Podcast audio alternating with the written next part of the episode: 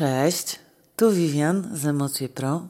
Tak jak obiecałam, nagrywam częściej i wracam też do starszych artykułów, które mm, są nadal aktualne, bo mówimy przecież o rzeczach, które specjalnie się nie zmieniają. Przynajmniej wiele tych tematów, które poruszamy, są aktualne zawsze. I dzisiaj chciałabym Wam opowiedzieć o asertywności a dokładnie o takich przekonaniach kluczowych, schematach czy mitach. Potocznie możemy stosować e, te słowa zamiennie, a więc jak takie mity mogą wpływać na nasze zachowanie, na naszą asertywność. Takie schematy, które utrudniają bycie asertywnym i też jak możemy zmienić te mity na temat asertywności. I czy może z tym powiązana jest też płeć?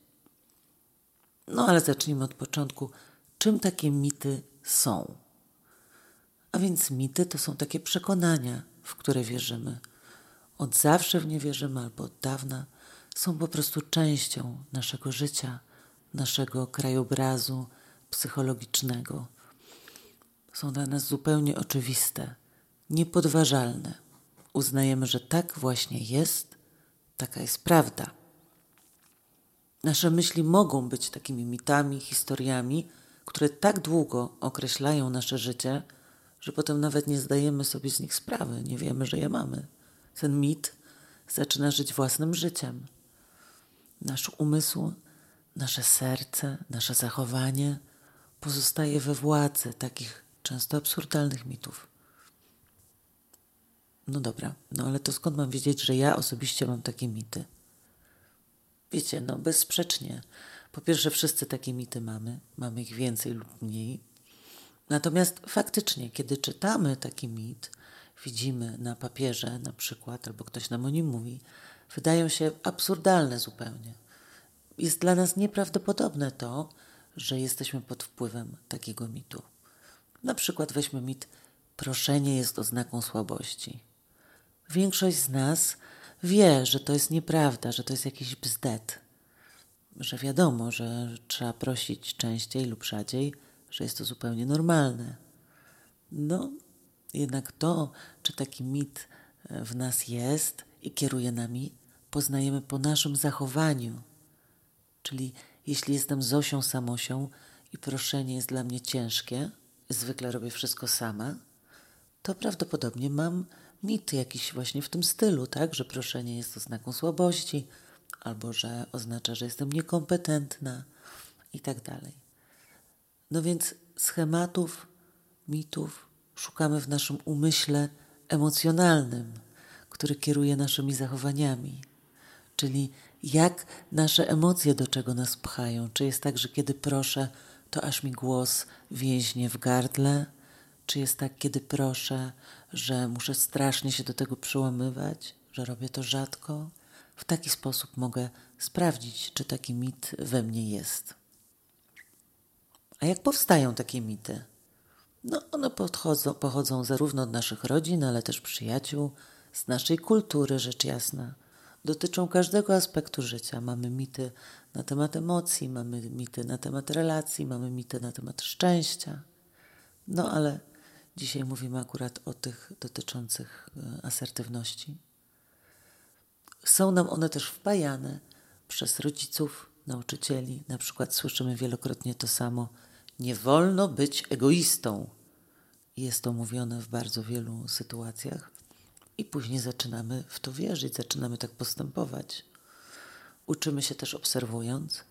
Jeśli bliska ci osoba z rodziny, która cię wychowywała, była agresywna, być może nauczyłaś się, że świat to dżungla i trzeba bezwzględnie walczyć o swoje. Z kolei, jeśli opiekun był lękowy, to przeciwnie, możemy się wtedy nauczyć, że mm, owszem, świat jest niebezpieczny, ale musimy w związku z tym być bardzo ostrożni, chować się w kąciku i cichutko siedzieć. Uczymy się też przez własne doświadczenia. Jeśli mam kilka udanych związków, no to będę ufać partnerom. Natomiast jeżeli wielokrotnie doświadczam zdrad, mogę zacząć wierzyć, że nie wolno ufać mężczyznom czy kobietom. No ale o co tutaj chodzi? Po co nam takie schematy właściwie? Schematy ułatwiają nam życie, pozwalają szybko orientować się w rzeczywistości. Znajdujemy się w nowej sytuacji i w ułamku sekundy potrafimy ją zrozumieć dzięki tym uproszczeniom. No, ma to jednak swoją cenę. Każdy z nas ma kilka albo więcej mitów, które są niekorzystne i przeszkadzają nam w zmianie zachowania. Jeśli uświadomimy sobie te mity, schematy, jest szansa, że nie będą miały takiego wpływu na nasze zachowanie. No to przejdźmy do typowych mitów związanych z asertywnością. Najpierw mity, które podtrzymują pasywność. Bycie asertywnym to narzucanie innym własnej woli. Wiele osób tak myśli. Pragną partnerskiej relacji i dlatego rezygnują z asertywności. Nie chcą być szefem, który decyduje o wszystkim. Ale uwaga, asertywność to nie jest agresja. Nie zmuszamy innych do przyjęcia naszego punktu widzenia, tak jak inni nie zmuszają mnie do przyjęcia ich punktu widzenia, a przynajmniej nie powinni tak robić. Mamy wybór i tym wyborem może być albo kompromis, albo ugoda, albo zgodzenie się. Mamy tutaj wybór, jakby tak możemy różnie postąpić. Działamy zgodnie z własnymi preferencjami w danym momencie. A więc być asertywnym to nie jest narzucanie własnej woli. To jest po prostu wypowiedzenie swoich na przykład potrzeb, opinii, e, poproszenie o coś w sposób asertywny. Kolejny, bycie asertywnym jest dla egoistów. Rzeczywiście wiele osób zostało tak wychowanych, że uważa, że spełnianie własnych potrzeb jest egoistyczne. Inni mogą to robić, natomiast my sami nie mamy takiego prawa.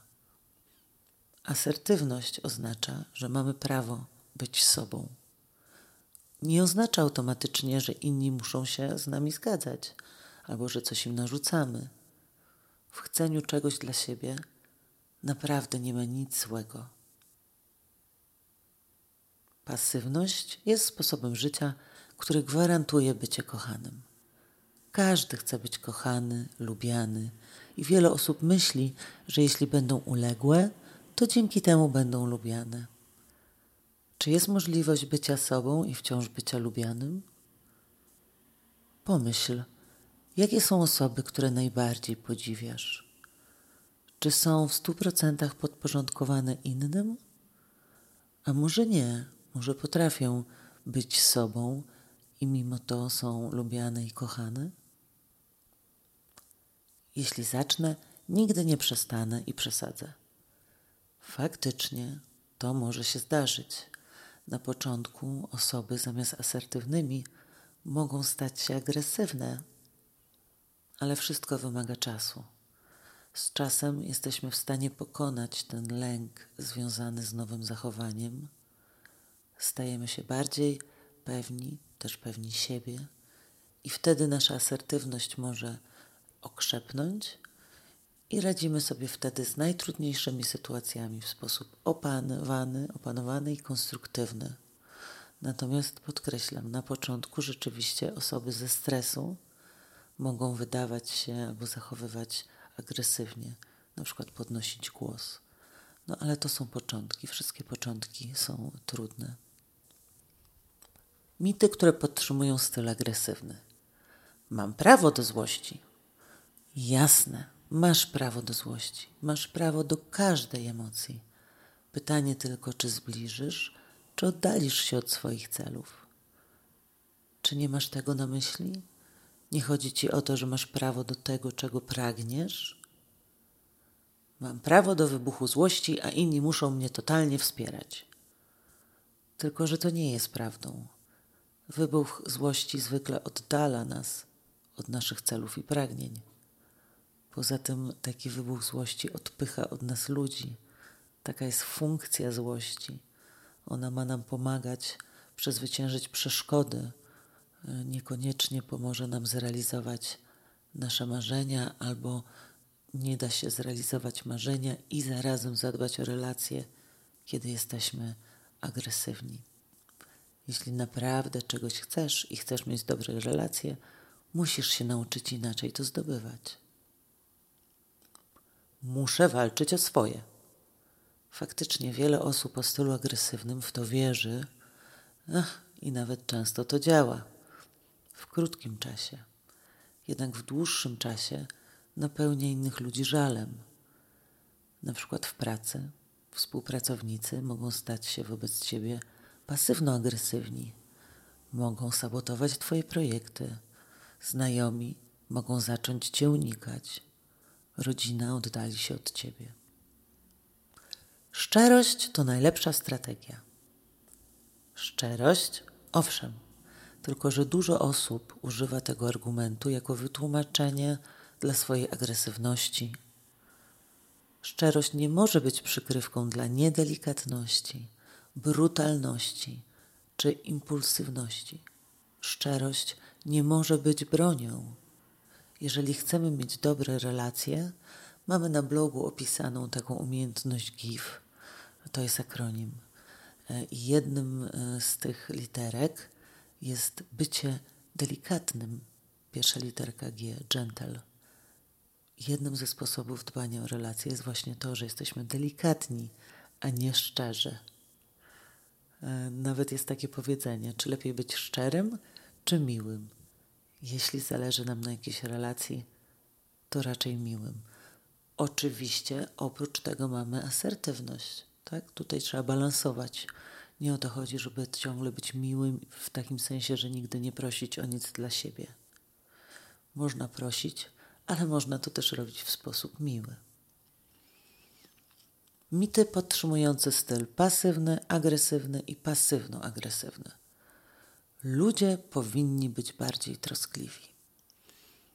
Może myślisz, że bliscy ci ludzie powinni wiedzieć, czego pragniesz, odgadywać Twoje potrzeby, brać je pod uwagę. A, może powinni, faktycznie.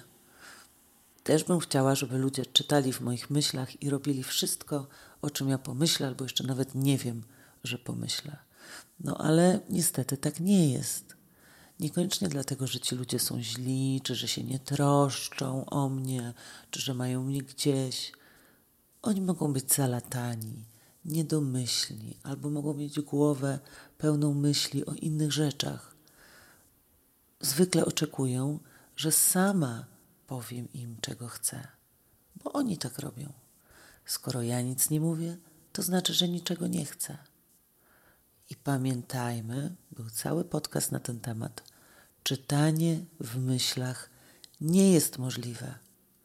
Klasyczny przykład. Sąsiedzi hałasują, puszczają głośną muzykę i tak. No ale ja nic z tym nie robię, nic im nie mówię o tym. Po czym okazuje się, że oni nie wiedzą, że przeszkadzają. No właśnie, a ja oczekiwałam, że zaczną myśleć za mnie, tak, że aha, pewnie za głośno włączam tą muzykę, pewnie to przeszkadza sąsiadom. Pewnie są takie osoby, ale nie możemy oczekiwać tego. W ogóle powinni to jest marne słowo. Tak wiem, czasami też go używam, ale to bardziej jako skrót myślowy. Natomiast podchodzenie do świata na zasadzie powinni jest nieskuteczne. Ono rodzi niezadowolenie. Nic dobrego nie wynika z takiego podejścia. Oczywiście, że świat mógłby, albo fajnie by było, gdyby był sprawiedliwy, wszyscy ludzie dobrzy, cudowni, dobro byłoby zawsze nagradzane, istotne byłyby intencje nasze, a nie tylko działania. Mogłabym tak bez końca wymieniać o moim wymarzonym świecie, gdzie wszyscy są tacy, jacy być powinni. Tylko dokąd to mnie zaprowadzi? Wyłącznie do złości, rozżalenia, a przecież chodzi o to, żeby wyjść z takich trudnych emocji, czy z depresji, doła, ogólnego niezadowolenia z życia. W DBT, w terapii dialektyczno-behawioralnej podchodzimy pragmatycznie. Skoro myślenie w kategoriach powinności powoduje tylko nasze niezadowolenie, to porzucamy takie myślenie. Zaczynamy myśleć, że nikt niczego nie powinien. Ani ty, ani on, ani oni, ani tym bardziej świat. Bo świat jest po prostu taki, jaki jest. Bo w świecie bywa tak, że jest nam ciężko. Po prostu. Najlepiej nie zakładać, że ktoś czyta Twoje myśli, tylko powiedzieć, co chce. Ale uważaj, to, że powiesz, czego chcesz, nie gwarantuje sukcesu. Ludzie mają prawo odmówić. Jeśli sprawa jest ważna, ta odmowa może zaboleć. To wymaga akceptacji, a czasami przygotowania do tego. Jeżeli my nigdy nie prosimy, albo prawie nigdy nie prosimy o nic, to faktycznie te odmowy na początku, kiedy jesteśmy nieprzyzwyczajeni, mogą być bolesne. Możemy czuć odrzucenie, różne trudne emocje.